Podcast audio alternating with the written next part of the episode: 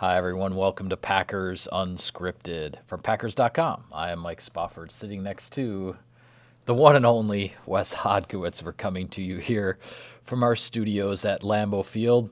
Wes, we're another day closer to the NFC divisional playoff. It'll be Sunday, 5:40 p.m. Central Time at Lambeau Field. Packers versus Seahawks. And as we had the first really big, I guess you'd say, media session in the locker room after Wednesday's practice. It was interesting because you and I sat here three years ago. Same exact chairs. Same exact chairs. Talk as the Packers entered the playoffs after the 2016 regular season. It was the eighth straight playoff appearance for the Green Bay Packers at that time. And there wasn't really a whole lot of discussion because the Packers have been in the playoffs eight years in a row about, you know, oh, well, these guys don't have playoff experience. They're new to this whole thing. You go two years outside of the playoffs, 2017 and 2018, the Packers don't get there. Roster turnover is what it is.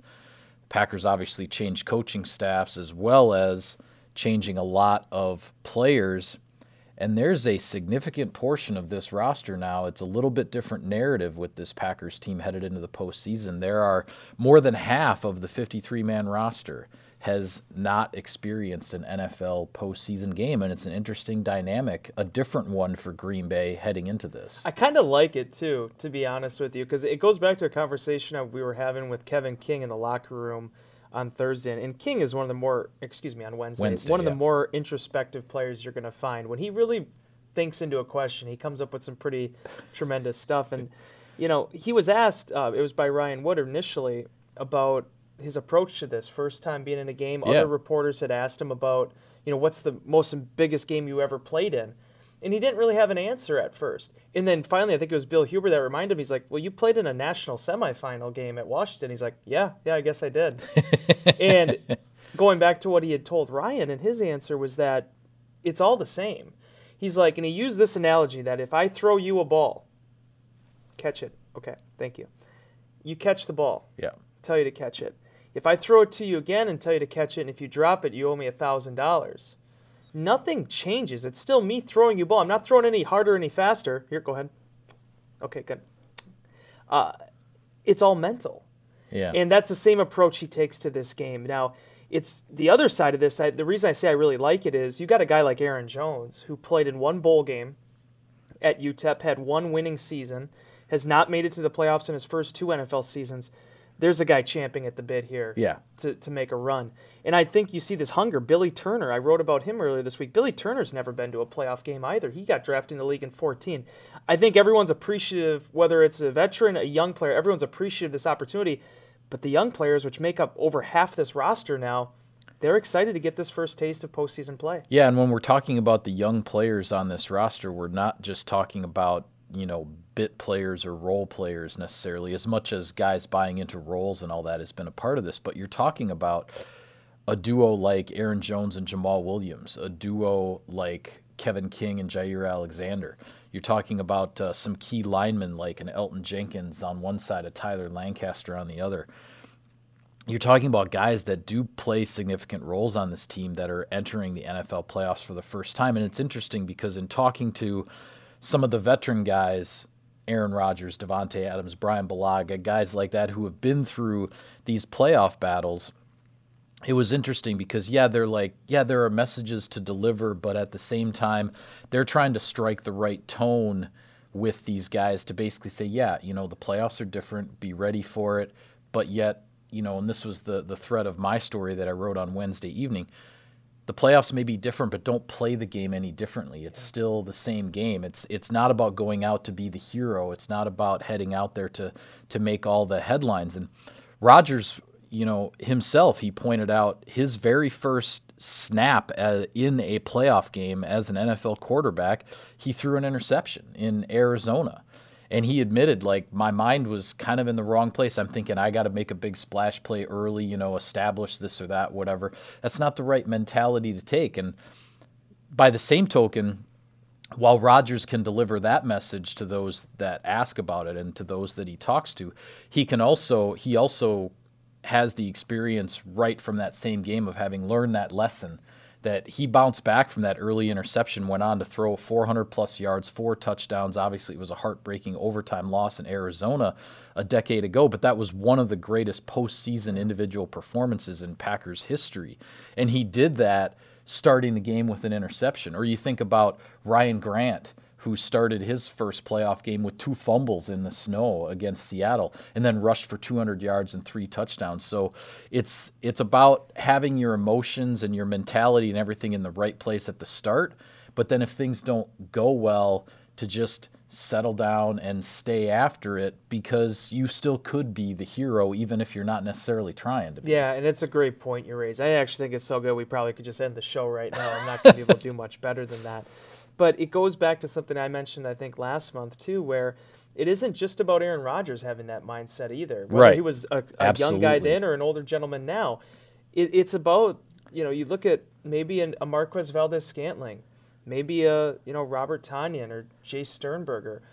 Jeff Janis didn't walk onto the field at University of Phoenix Stadium back in 2015 and say, oh, today I'm going to have 160 receiving yards and catch a Hail Mary. Right, at the end of the fourth quarter. That's just the way the game played out. Right. Though. No one could have anticipated right. Randall Cobb falling on his back on a deep grab and having the mic that he was mic'd up with end up injuring him. Yeah, right? end up bruising his lung and sending him to the hospital. So everybody has to have that mentality. And when Yeah. you have that approach from the top down, that's what tells the young guys on this roster, okay, this is the way. Because until you're in that environment, this is a pressure cooker, Mike. You've seen it. You've covered these teams over the past decade. Every single week, should the Packers win on Sunday, there's going to be more pressure for an NFC title game. Should they win that, there'll be more pressure for a Super Bowl. The, there's more eyes, there's more visibility. But at the same time, it's also the beauty of the game. There's eight teams left, there's 24 that are sitting at home. You want to keep this run going. And the best way to approach that is by keeping that same approach you've had walking the building every single day dating back to April. Yeah, I thought Davante Adams had an interesting message too because I had asked him specifically about his playoff debut, 2014 divisional round against the Dallas Cowboys, and he went out there as a rookie, seven catches, 117 yards, a touchdown. He was one of the stars of the game as the Packers moved on and advanced. And even he said he doesn't really remember so much about the week leading up to the game, but he remembers taking the field and not really realizing how much the intensity Right. level was going to ratchet up. Now, he still performed, had a tremendous game, but he admitted he wasn't even necessarily quite ready for that intensity level. So, what he's trying to pass along to these other receivers, because he's the only receiver who's playing regularly for the Packers who's been in the postseason, he's talking to Valdes-Scantling and to Jake Kumerow and to Allen Lazard about you got to be ready for that intensity level to ratchet up. But if you've had his message is if you've had that focus and attention to detail all along through the regular season, that's just what you need to keep going. It's not about, as I said before, it's not about trying to be a hero. It's not about trying to do something spectacular, otherworldly. It's about doing what you're doing, but just being ready and have the knowledge of what it might feel like and obviously what's at stake. And the best part about this, we'll talk about this, I'm sure, on tomorrow's show too. If you're following the forecast right now for this game, it's going to be a quintessential Lambeau Field January football game. Now, it looks like most of the snow, and I've seen those numbers range anywhere from six to 10 inches now at this point. Most of that snow is going to land beforehand, but it's going to be chilly. I think the current forecast is under 20 degrees. These are all the things that when the Packers talked about having a home field advantage, this is what they were talking about. They weren't talking about a 42 de- you know 42 degree day in Lambeau Field on January 12th. They were talking about 15 degrees, flurries, those type of conditions. Right, right. And the, if you think about it, Mike, with them having the cold early in October, these guys are they're they're forged for that now. And I, I just that shift in mentality of how these guys approach it, both in the locker room, on the field. I, I, I've said it all along. I just feel like this team has built itself up for this moment. And here we are now, days away from it, them trying to get their first playoff victory now in three years. Yeah, it is going to be interesting to see as the forecast, the temperature has kind of dropped a little bit in terms of what they're projecting. You're talking about the snow that's going to be coming in at some point over the weekend. So we will see how much the weather ultimately has an impact. And as we're sitting here on Thursday taping this, I mean, by the time Saturday afternoon rolls around, the whole forecast could be different too. Yeah. So we'll uh, we'll just have to see in that respect. I want to get back to. Uh, your conversation along with some other reporters, you were at Kevin King's locker for quite a while on Wednesday after practice. He was he was holding court a bit, as you said. He can be very both entertaining and introspective. Yeah. And his his thoughts not only on him entering a, you know the playoffs for the first time and all that, but he had a he had a good perspective on kind of what has helped this Green Bay secondary, which aside from Tramon Williams, is full of all kinds of young guys. Yeah. Um, but this is a this is a group that has that has held itself together and is you know quite frankly playing some pretty good football right well, now. and I sat down after I finished my night. I wrote inbox, and I'm working on this story about the defensive backs, and I'm reflecting on 2014. I know there's a lot of negatives that people remember about 2014, but I was looking at the roster construction. And it's fascinating to me that the Packers in that year started the season with the same 10 defensive backs that they finished the season with. It actually ended up being 11 because then Chris Banjo was added to the roster as well Right. after starting the year on the practice squad. All 11 of those same guys played until the end of the year. Now, there were some injuries in between, but they finished the year with that unit. This on the 53 man on the roster, 53 you're man roster. Yes, yes. This year's team is a little bit tiny different because Tony Brown was released two weeks ago and Raven Greene is on IR, although he has the potential to potentially be activated for this game on Sunday. Yeah. But there are a lot of parallels when you look at how the depth has worked out for them. They have a lot of depth to begin with, and then the fact that those guys have been able to stay on the field. If you look at the dime defense, four of the six starting defensive backs in that formation have played in all 16 games. Darnell Savage missed two. Kevin King sat out against Washington and came back. And I think having King, you know, kind of be able to shake off these injuries, not just play through them, but shake them off. He hasn't been on the injury report here the last few weeks, has been so critical to his success because we've seen since the very beginning how talented he is. Packers didn't draft him for no reason at number 33 almost three years ago now. Right. They drafted him because they saw a six foot three, you know, cornerback that can run a four four. And when he's at the top of his game, uh, this defense is playing at an optimal level.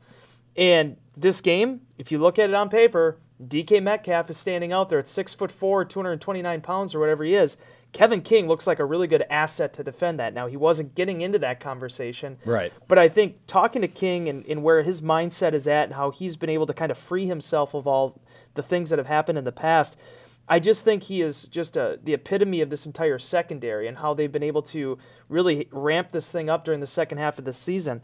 Month of December, 61.9 passer rating for opponents, four touchdowns, eight interceptions during that span, 55% completion percentage. And more than anything else, only 208 yards per game allowed through the air. The Packers have cut down on those explosive plays, and that's what has allowed this defense to really settle in. That's what I was going to say is to me, and, and yes, the interceptions certainly help. Turnovers are big plays. To me, the most impressive thing that this secondary has done over the course of the season, as we've seen this defense go through some ups and downs, is the cutting down on the explosives. I think that's I think that's what's really changed the look of this Packers defense down the stretch uh, through the month of December. And Mike Pettine has mentioned it at the podium multiple times that really the whole key to that in cutting down on those big explosive plays has been the communication that, you know, the Packers are becoming a noisy defense pre snap. Guys are yelling and barking back and forth at each other because guys guys who are assertive, guys who are noisy, they know what they're doing and they're confident in what the call is. They're confident in communicating that to their teammates and that's what's getting everybody on the same page because through the middle portion of the season when the Packers were giving up a lot of those explosive plays, the coaching staff, the players, they went back and looked at it and more often than not, it was some level of miscommunication where somebody's doing one thing when everybody else is Yeah. doing something else. And that's the thing about defense. That's the thing about this game of football.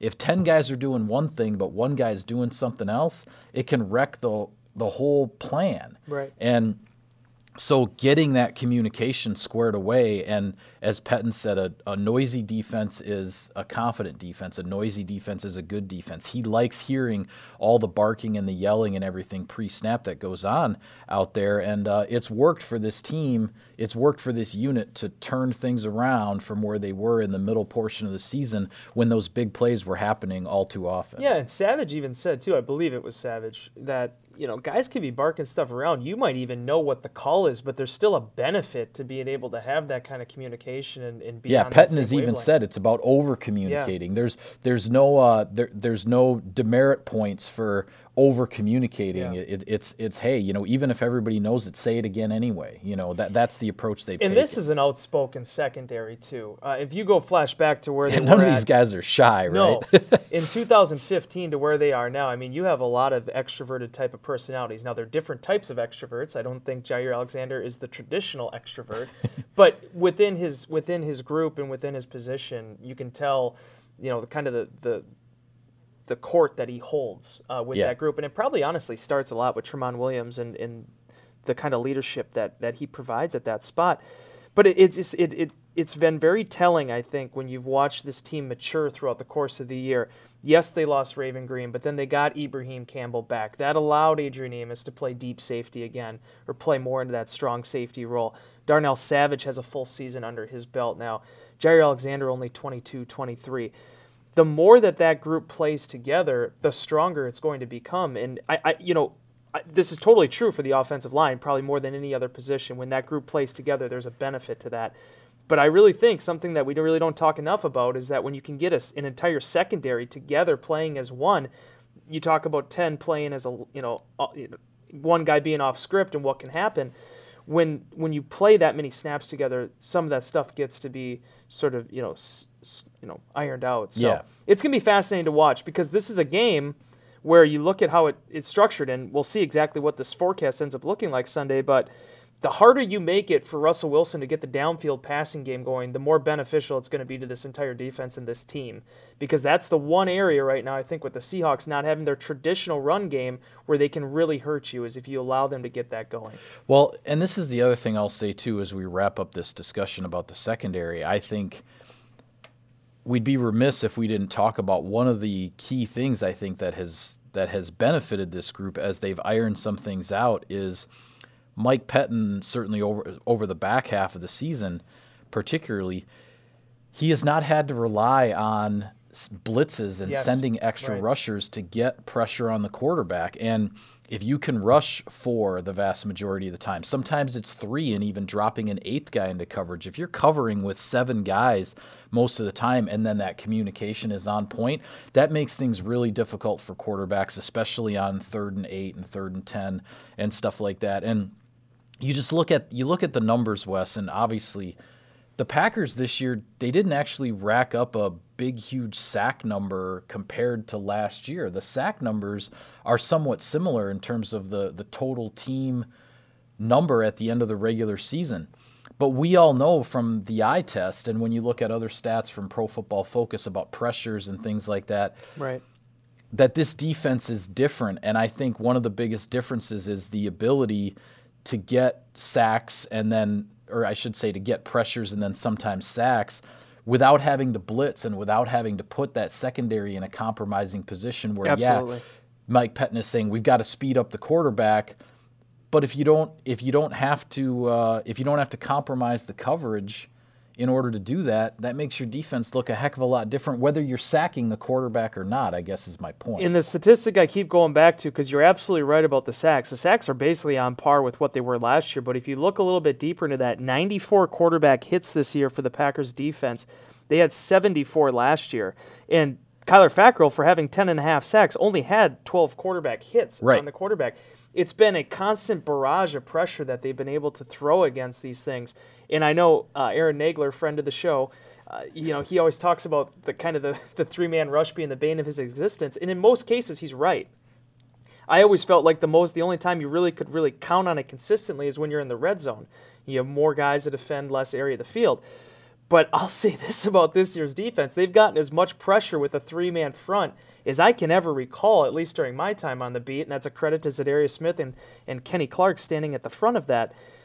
And you're absolutely right because when you can get pressure with four, not only are you right, does that give you more options in your secondary, I actually think it also is what makes the blitzes more effective. You've seen then, okay, Yeah. now when you send Adrian Amos or when you send a slot cornerback at, at the quarterback, now you're getting a little bit more exotic rather than, all right, we got to go five on five here. It's our only way to get home. That's been a big difference for this defense in 2019. Yeah, I think so too. I think I think that when you look at the the bigger picture, everything in totality, not you know taking nothing away from you know the 25 plus sacks that the Smiths have combined for and everything, but there's there are so many good things going on with this defense on the plays that sacks don't happen. And right. yeah, quarterbacks are going to make plays and Russell Wilson is by far, as we talk about how much this defense has really come on strong here the last month of the season, Russell Wilson is by far the best quarterback here that the Packers will have faced in a long time. So th- this is a whole new challenge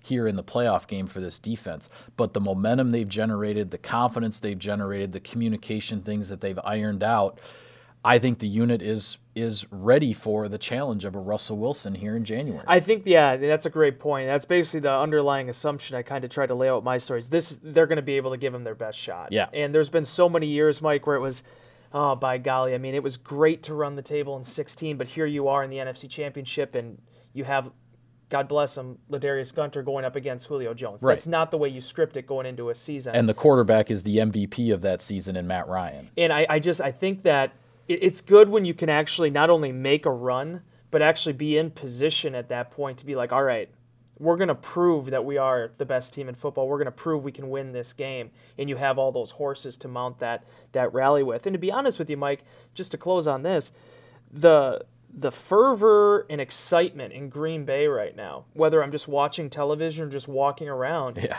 it, it hits a different level when there's a playoff game at home coming up. I, I think everybody no was excited about, about Atlanta and Dallas and in Washington and all these other places they've gone in recent years.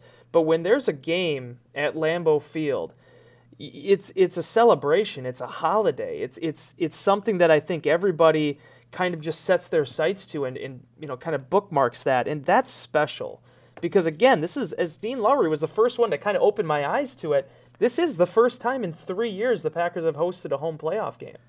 I should say, yeah. Yeah, yeah and the years. first time in five years that this round, the divisional yeah. round, has been at Lambeau it's Field. incredible. Yeah. It's incredible yeah. how that works out. Well, we've got one more show to go this week. We will get to keys to victory and all that kind of stuff on our Friday show. But for now, we're going to call it a wrap on this edition of Packers Unscripted. Be sure to follow all of our coverage of the team during this playoff week on Packers.com. You can subscribe to us, like us on iTunes and other podcast services, and check out all the great video content on the Packers YouTube channel. For Wes, I'm Mike. Thank you for tuning in, everybody.